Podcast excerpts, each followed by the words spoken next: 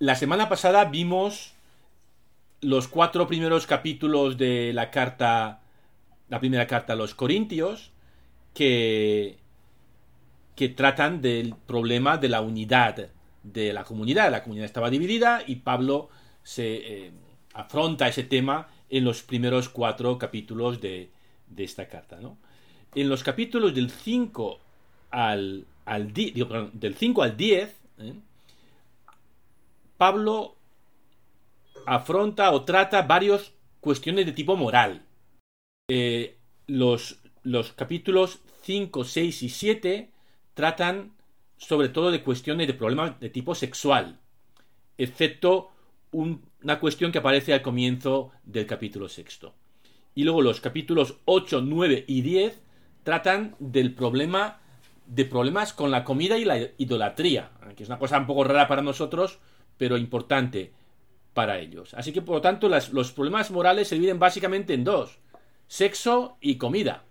Es decir, que la cuestión aquí es el cuerpo. Como decía un cristiano del siglo II, Tertuliano, caro salutis cardo. Quiere decir, en español, es latín, caro es carne, cardo es eje. Caro salutis cardo quiere decir que la carne es el eje de la salvación. Es decir, que la salvación se juega en lo que hacemos con nuestro cuerpo, que no es una cuestión intelectual, sino que lo que hagas con tu cuerpo, ahí te juegas tu salvación.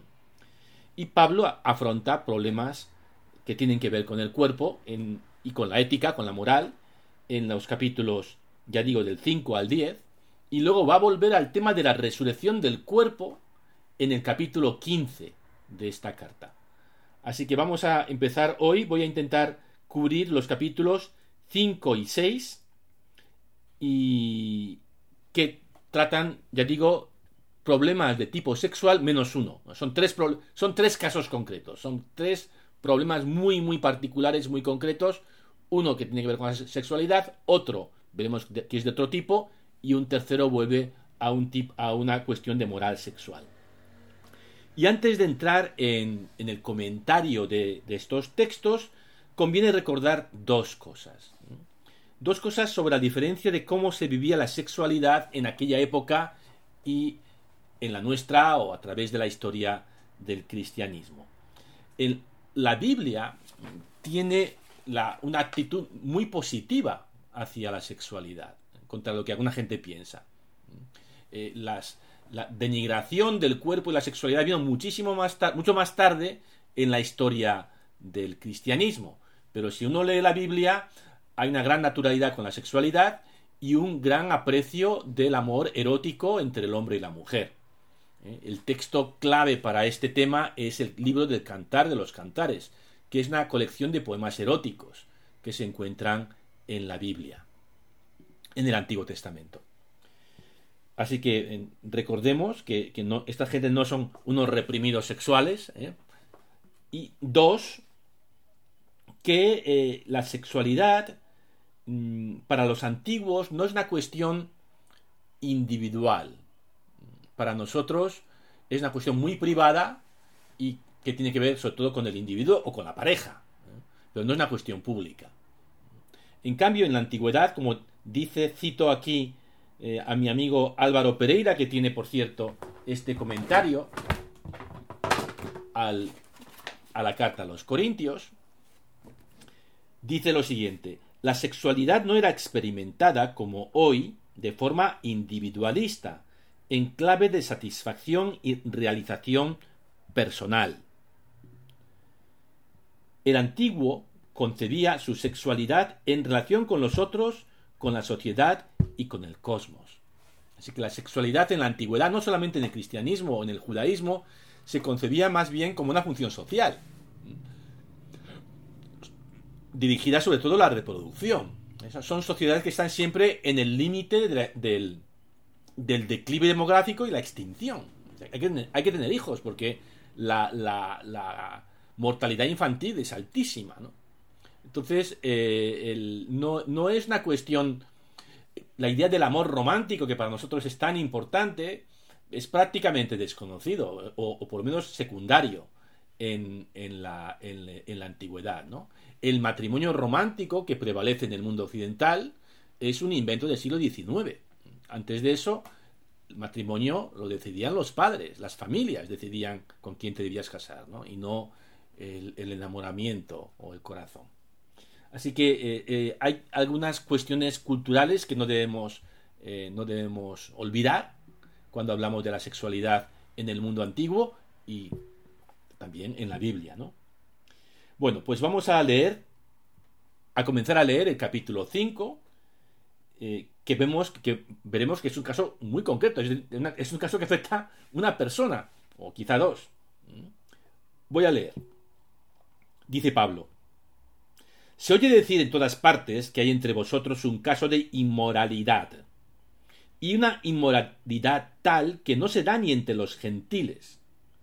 Uno convive con la mujer de su padre. ¿Y vosotros seguís tan ufanos? Estaría mejor ponerse de luto y expulsar de entre vosotros al que ha hecho eso. O sea, es un caso concretísimo. Una persona de la comunidad cristiana de Corinto que vive con su madrastra. Se supone que su padre ha muerto. Su mujer, que no es su madre, ¿no?, sino su madrastra, pues vive con ella. Y a esto era escandaloso no solamente para los judíos, que lo consideraban un incesto, sino también para los paganos. Esto estaba prohibido por la ley romana. Por lo tanto, estaba dando muy mala imagen de la comunidad el que este hombre viviera con su madrastra. Y Pablo dice que este tío tiene que marcharse de la comunidad. Pero lo que más le preocupa a Pablo no solamente es este individuo, sino que pues los de la comunidad dicen, bueno, ¿y qué pasa, no? ¿Por qué no? Estamos por encima de la ley. ¿Por qué va a ser tan quisquillosos? Pues que este pueda vivir con su madrastra. No pasa nada, ¿no? Y Pablo dice, ¿y vosotros seguís tan ufanos? Estaría mejor expulsar a este tipo. Sigo leyendo. Pues lo que es yo, ausente en el cuerpo, pero presente en el espíritu, ya he tomado una decisión como si estuviera presente, reunidos vosotros en el nombre de nuestro Señor Jesús, y yo presente en espíritu, con el poder de nuestro Señor Jesús, entregar al que ha hecho eso en manos de Satanás, para destrucción de la carne, a fin de que el espíritu se salve en el día del Señor. Así que esta es la sentencia de Pablo, que sigue un protocolo que había establecido Jesús mismo. Por lo menos es lo que cuenta el Evangelio de Mateo. Dice el Evangelio de Mateo, o Jesús en el Evangelio de Mateo: si tu hermano peca contra ti, repréndelo estando los dos a solas. Si te hace caso, has salvado a tu hermano. Si no te hace caso, llama a otro o a otros dos, para que todo el asunto quede confirmado por boca de 2 o 3 testigos. Si no les hace caso, díselo a la eclesía, es decir, a la comunidad. Y si no hace caso ni siquiera a la eclesía, a la iglesia, a la comunidad cristiana, considéralo como un pagano o un publicano. Es decir, a este hombre ya le habían advertido, esto no se hace. Y el tío era el que erre. Y Pablo dice, me reúno con vosotros, con la eclesía, con la comunidad corintia, en espíritu, a través de esta carta. Y dictamos sentencia. Este hombre fuera de la comunidad. La forma simbólica de decir eso es entregarlo en manos de Satanás. Dentro de la comunidad es el espacio de Dios, fuera de la comunidad es el espacio de Satanás. No para que se condene eternamente, sino para que se arrepienta y pueda volver, es decir, como poner de relieve, o sea, poner a las claras el mal que está haciendo, echarlo de la comunidad a ver si así se arrepiente y cambia de comportamiento. Es un caso extremo, es una medida extrema, es lo que se llama excomunión, que la Iglesia solo toma excepcionalmente. De hecho, solo hay este caso en todo el Nuevo Testamento, de alguien que haya sido, o que fuera a ser concretamente expulsado de la comunidad. Continúa argumentando Pablo. Ese orgullo vuestro no tiene razón de ser. ¿No sabéis que un poco de levadura fermenta toda la masa? Barred la levadura vieja para hacer una masa nueva, ya que sois panes ácimos, porque ha sido inmolada nuestra víctima pascual, Cristo. Así pues, celebremos la Pascua no con levadura vieja, levadura de corrupción y maldad, sino con los panes ácimos de la sinceridad y de la verdad. Aquí Pablo está utilizando un lenguaje metafórico. Los judíos, hasta la fecha de hoy, para prepararse a la Pascua, hacen una limpieza general. O sea, las mujeres que les toca hacer esto, pues tienen que limpiar, fregar, minuciosamente todo, para eliminar todo microbio, diríamos nosotros, ¿no? Para ellos toda levadura. Levadura es un microorganismo, ¿no? Era como desinfectar toda la casa para recibir la Pascua puros y limpios, también no solamente las personas, sino también las casas, ¿no? Utiliza esa imagen para decir, esta es una manzana podrida que puede corromper la cesta, ¿no? O es un agente infeccioso que hay que expulsar de la comunidad. Continúo leyendo. En la carta que os escribí os decía que no os juntarais con los inmorales. No me refería a los inmorales de este mundo, ni tampoco a los codiciosos, a los estafadores o idólatras. Para eso tendríais que salir de este mundo. Lo que de hecho os dije es que no os juntarais con uno que se llama hermano y es inmoral, codicioso, idólatra, difamador, borracho o estafador, con quien sea así ni compartir la mesa. ¿Acaso me toca a mí juzgar a los de fuera? ¿No es a los de dentro a quienes juzgáis vosotros? A los de fuera los juzgará Dios. Expulsad al malvado de entre vosotros. Fijaos que aquí Pablo, al principio de este pasaje, en el versículo 9, dice: en la carta que os escribí. Es decir, que hay más cartas de Pablo que la primera y la segunda Corintios. Hay una carta hoy perdida antes de primera Corintios en el que ya les advirtió de este asunto. Y no se han corregido. Y en esa carta les decía, no os juntéis con los inmorales. No me refiero, dice Pablo, a la gente del mundo, que bueno, pues que son como son. Pero la comunidad cristiana tiene que ser un signo ante el mundo.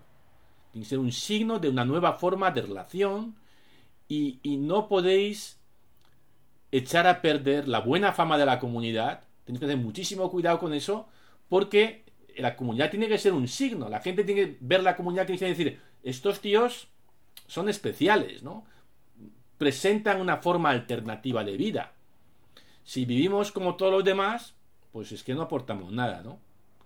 Y ese es el punto donde incide para argumentar que este hombre que vivía con su madrastra debe salir de la comunidad. Después de haber sido advertido muchas veces, después de haber todo un proceso para decir, oye, cambia, no puedes seguir así. Y el tío, dale, y además convenciendo a algunos de que estaba obrando bien.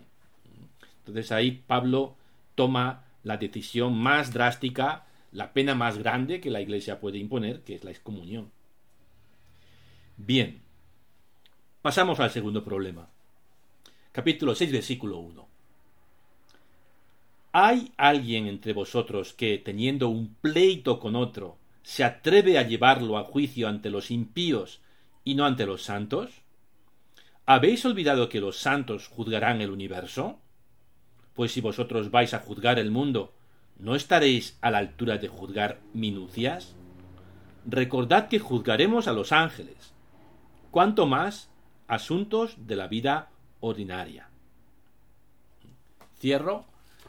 Este es otro asunto particular, muy concreto, ¿no? Dos cristianos tenían algún asunto, alguna disputa, y han ido a los tribunales para que los tribunales de romanos, ¿no?, de justicia, o los tribunales de Corinto, que eran del Imperio Romano, juzgarán el asunto. Y Pablo esto no le gusta nada. Los asuntos de los cristianos, que los resuelvan los cristianos. Y aquí expone también prejuicio que tiene ante los tribunales, ¿no? Que, bueno, también hay otros textos no cristianos que hablan del favoritismo de los tribunales hacia los ricos y los poderosos, una cierta corrupción, ¿no? Y Pablo dice, ni hablar de ir a los tribunales, si hay un problema, resolvedlo vosotros. Sigo leyendo. De manera que para juzgar los asuntos ordinarios dais jurisdicción a gente que en la iglesia no cuenta. ¿No os da vergüenza? ¿Es que no hay entre vosotros ningún entendido que sea capaz de arbitrar entre dos hermanos? No, señor.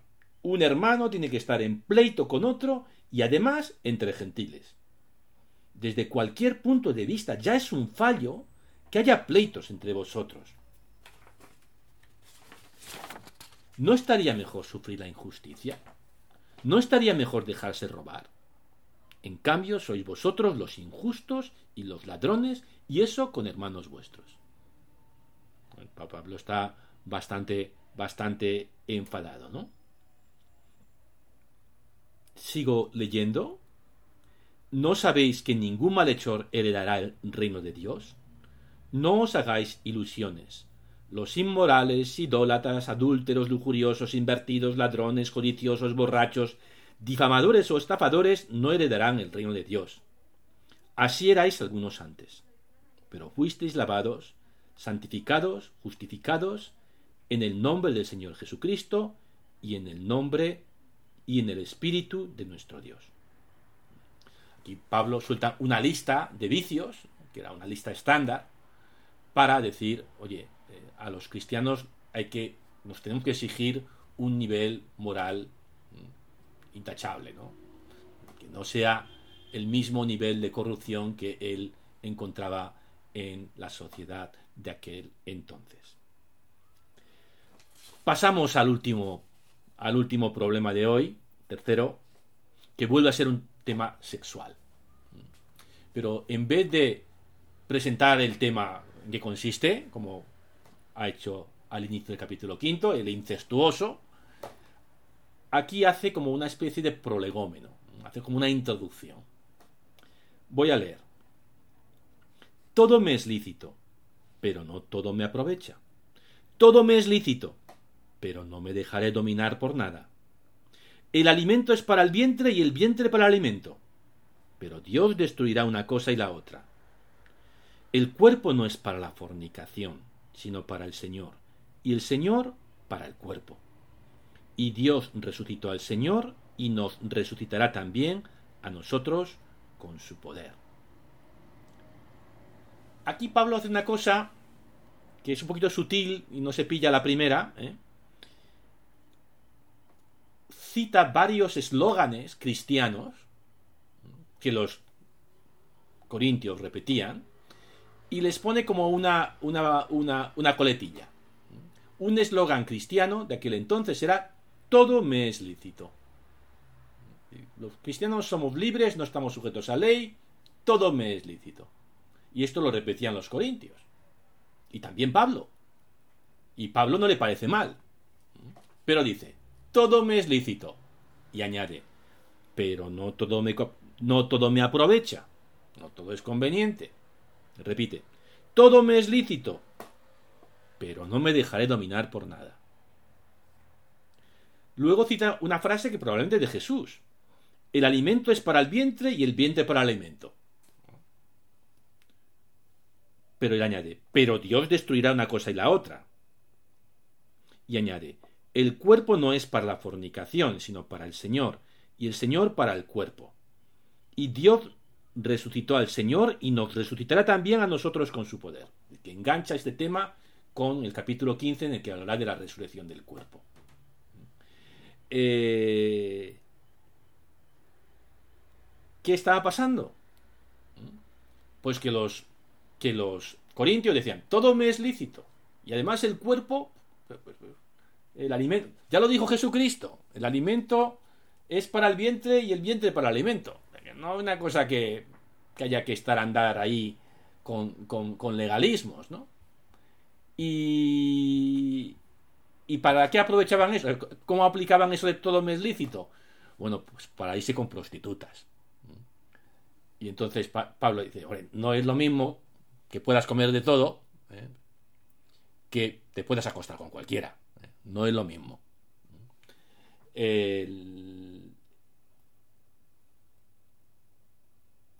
Después de este prolegómeno, de esta introducción, ya habla del problema concreto. Leo.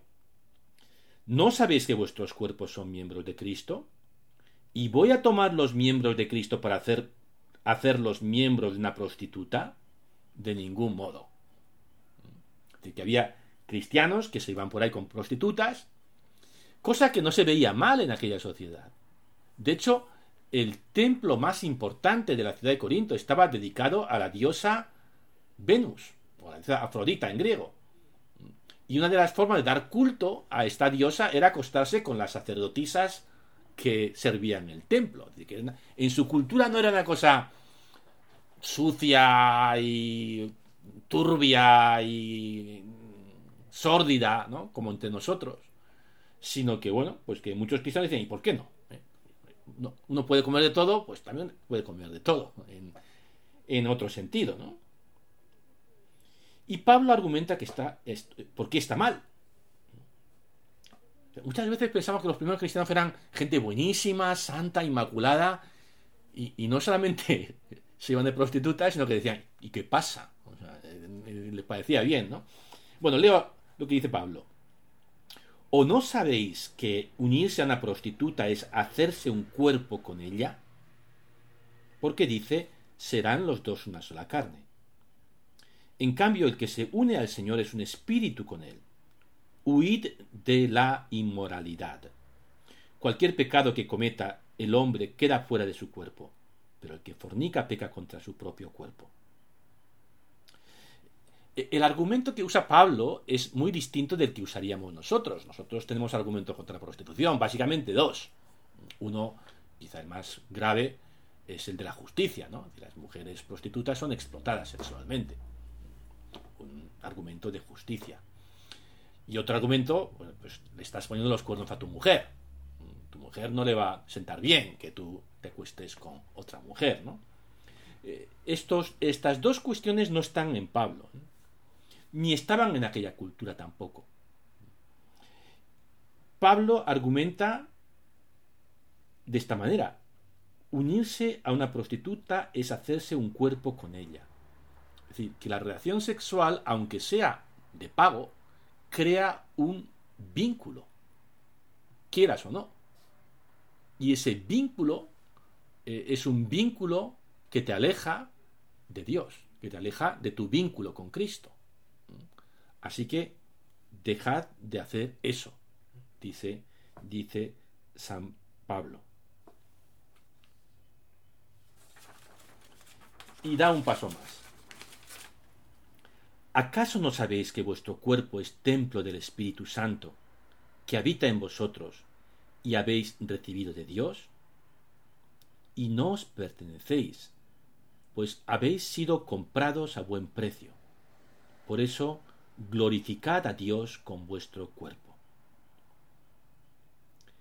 Y este glorificar a Dios con el cuerpo no se limita solo al sexo, ¿no?, sino que se limita a todo lo que hacemos con el cuerpo, que es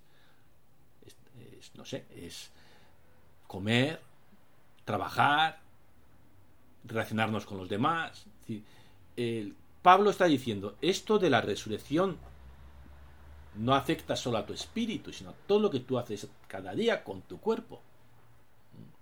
Y ahí es donde nos jugamos ser buenos cristianos o no. Bueno, no sé si esto es interesante o no, pero vosotros me diréis. Y para los grupos vamos a hacer como siempre, vamos a ver, como somos pocos hoy, somos solamente 21, la pregunta es, ¿hasta qué punto nuestra sexualidad es algo privado? Dicho de otro modo, ¿qué implicaciones sociales y comunitarias tiene nuestro modo de vivir la sexualidad? Una pregunta. No sé si es buena pregunta. Si veis que no es buena pregunta, pues comentáis otra cosa del lo que hemos leído. Pero, ¿qué implicaciones tiene no solamente en la pareja o con la persona que estás, sino más amplias, más sociales, tu relación sexual, sea con tu pareja o en la situación en la que te encuentres, ¿no? Tu modo de vivir la sexualidad, cómo afecta a la comunidad cristiana, ¿no? Y al tejido social. No sé si es una buena pregunta. Lo suelto. Bien, pues vamos a hacer pequeños grupos.